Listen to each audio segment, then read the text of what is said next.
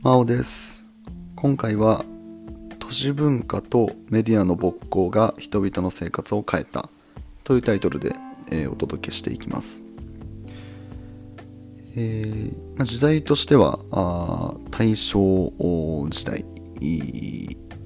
まあ、昭和の初期も含めていいんじゃないかなと思うんですけれども、えーまあ、主に第一次世界大戦後の時代をお,、まあ、お話ししていこうかなと思います。はい、で、えー、まず職業ですね、えー、の観点からちょっとお話ししようと思うんですけれども、まあ、第一次世界大戦によってですね、えーまあ、産業が大きく発展をしました。で、えー、この話はね、えー、以前の放送でお話しさせていただいたと思うんですけれどもまああのまあ、軍需産業だったりとか、まあ、その他の産業でも日本はねこの第一次世界大戦で、えーまあ、大きな恩恵を受けたっていうね、えー、ことだったんですけど、えー、その産業の発展に伴ってですね、え、大都市で、えー、サラリーマンとして働く人々が大幅に増加しました。はい、で、えーまあ、特に、あの高等教育機関を卒業した人の多くがですね、まあ、そういった社会人社会人というか会社員として、えー、働き始めたということですね。で、えっ、ー、とまあ、大学令っていうあの、まあ、あの教育に関するこう法令ですね、うん、によってですね、えー、設置を認められた大学っていうのがあ、まあ、大きく増加したっていうこともあって、まあ、そのそれらのこう卒業生がね、えー、会社員として、まあ、サラリーマンとしてこう活躍していくっていうね、はい。まあ、そういうようなあ状態でした。はい。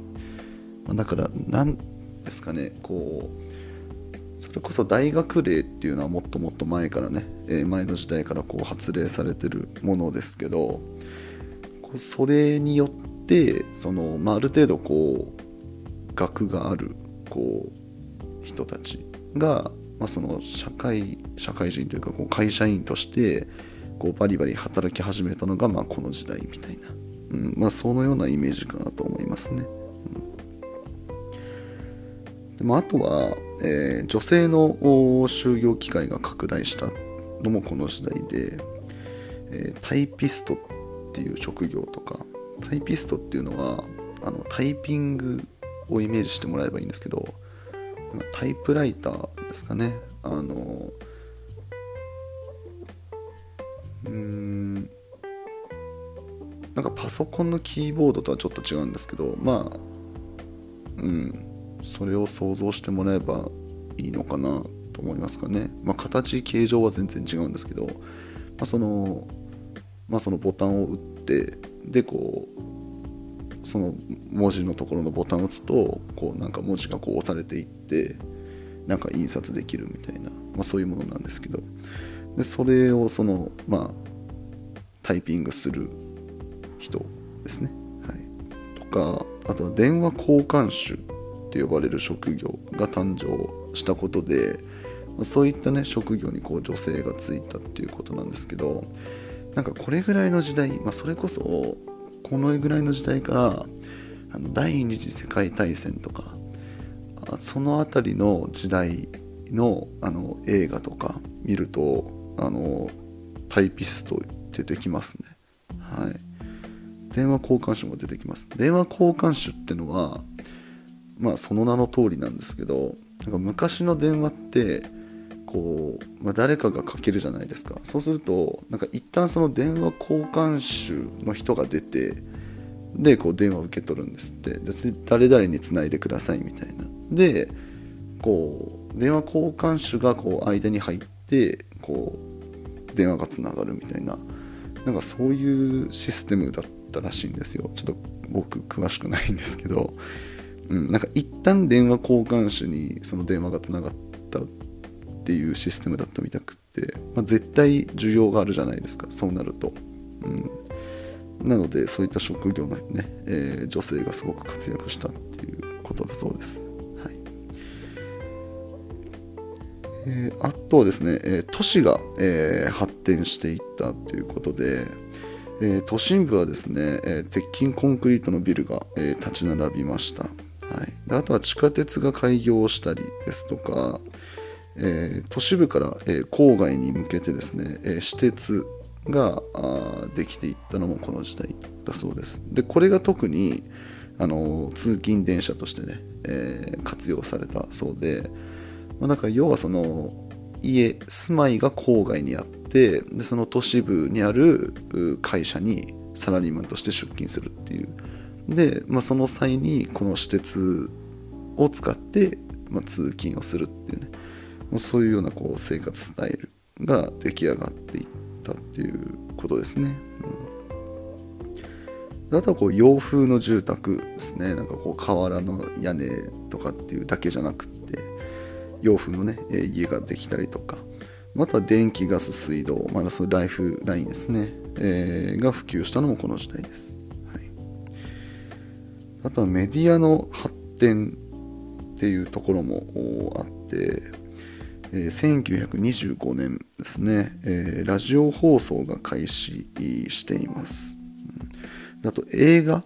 が、あまあ、こう出てき始めたのもこの時代で、えー、娯楽の中心だったそうです。多くのね、えー、国産映画っていうのがこう作られて、すごく人気だったそうなんですけど、なんか昔の映画って、まあ、あのもちろん白黒なんですよ。うん、であの音がないんですね。無音なんですよ。でなんかターキーとかっていうらしいんですけどターキー映画とかっていうんですかね。こう色色じゃない。あの音がない無音の映画。だったそうなんですけどあのその無音の代わりにその,、まあ、そのスクリーンがあるじゃないですか。でその観客席というかその、ね、観覧席があるんですけどそのスクリーンの端にそのナレーターがいてそのナレーターがその解説してたそうなんですよ。リアルタイムで、うん、そのスクリーンのその端に座ってですね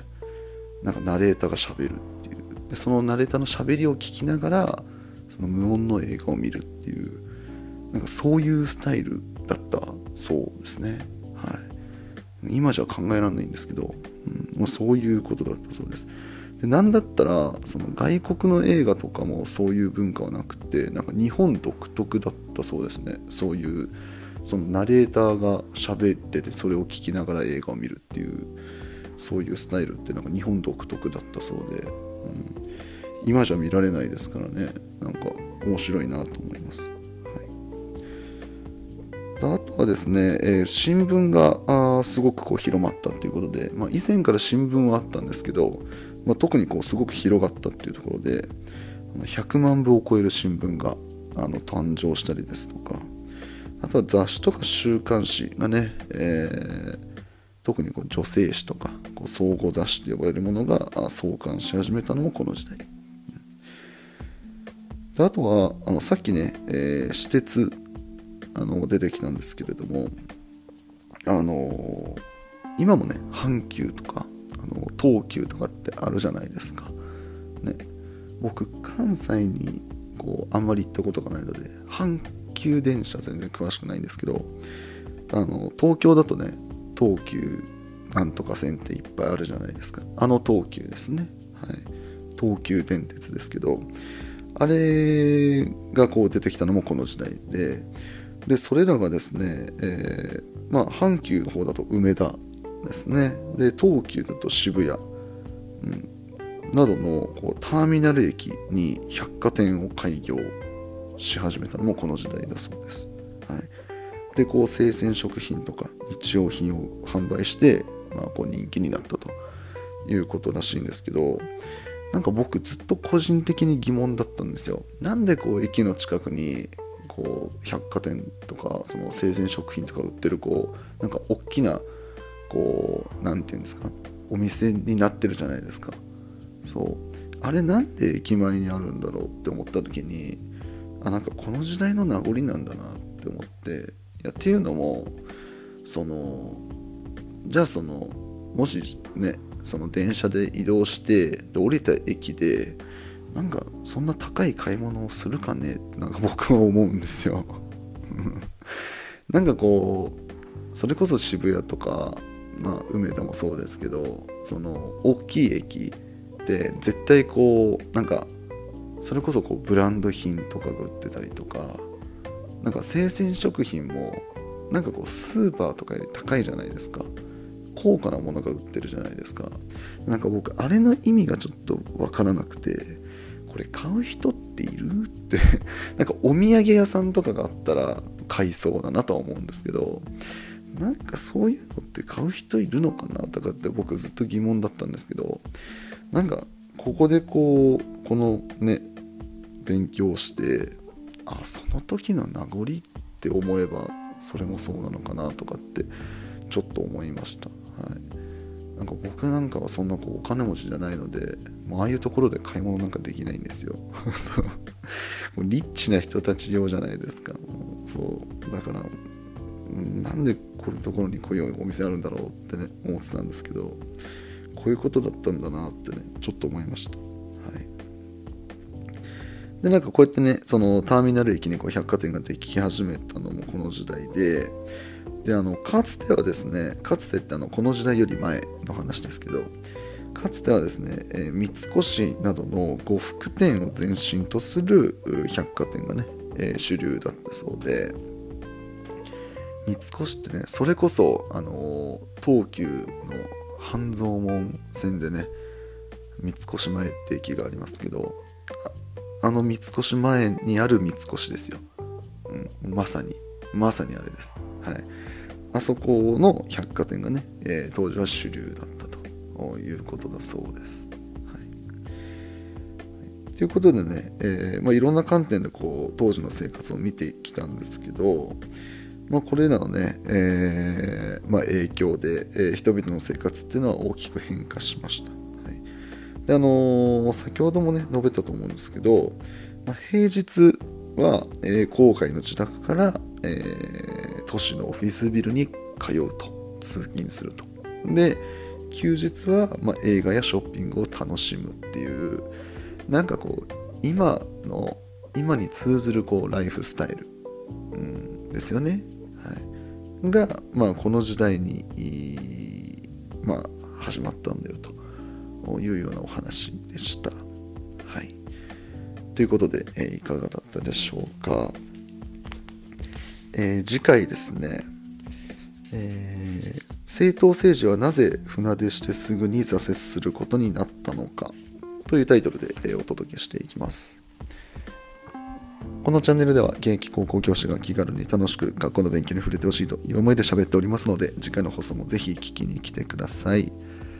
それでは今回以上になります。最後まで聞いていただいてありがとうございました。バイバーイ。